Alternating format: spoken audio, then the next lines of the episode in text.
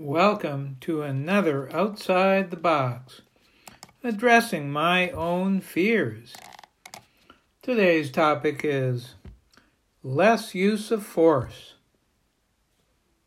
Policing has become a very controversial issue these days as more and more people, especially black, indigenous, and other people of color, die at the hands of cops. In two previous features, I talked about use of force policies and how they're used and abused by police. But there can be more gentle versions of those policies. The group Campaign Zero has compiled some of these, taking better policies from various city police forces. None of these are don't shoot at all, but at least they give officers pause before firing a gun. Here are a few sample policies. From the city of Buffalo, New York. Law enforcement officers shall only use physical force when no other viable option is available and when all reasonable non physical options are exhausted.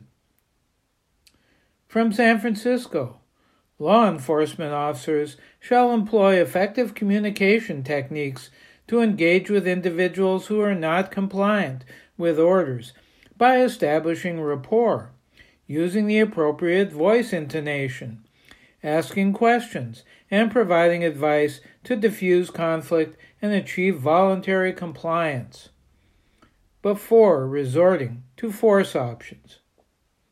And from Seattle.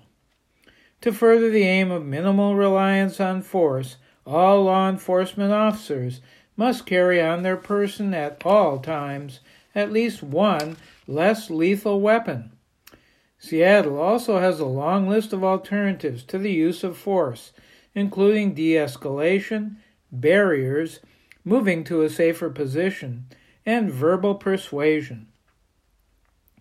Unfortunately, there's no national use of force policy that requires minimal caution before a cop can shoot someone. Congress is considering one as part of the George Floyd Justice in Policing Act.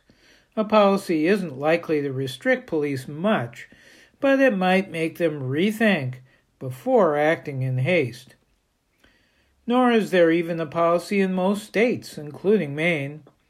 Every department must have one, though, so ask your local community policing agency for their written policy. The U.S. Supreme Court is not helped. Its standard is that use of force is okay in any so called objectively reasonable situation where a cop feels threatened.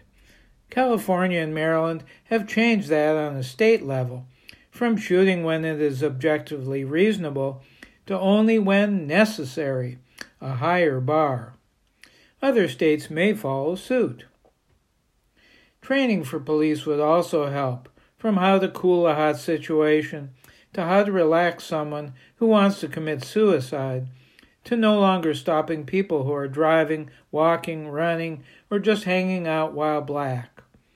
De escalation requires calming the situation without having to physically subdue the individual.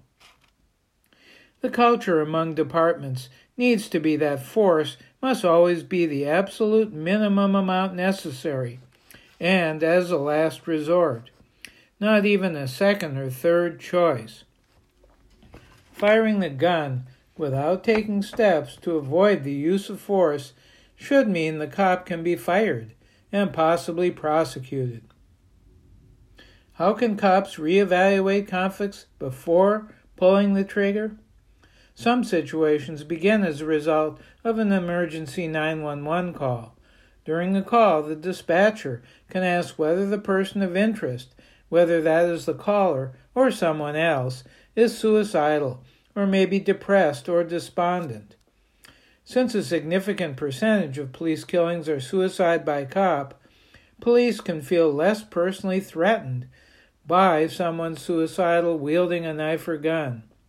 They can also bring along someone who has experience in de escalation techniques or knows the person in crisis, another officer, someone trained in conflict resolution, or a family member.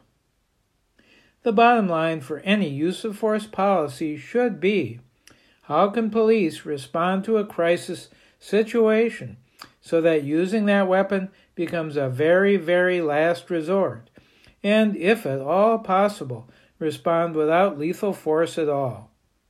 That's the case in those countries where most police do not carry guns, such as the UK, Norway, and New Zealand.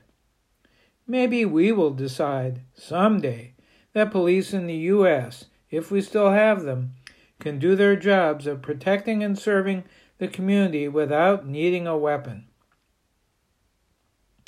Do you think police should have a different use of force policy?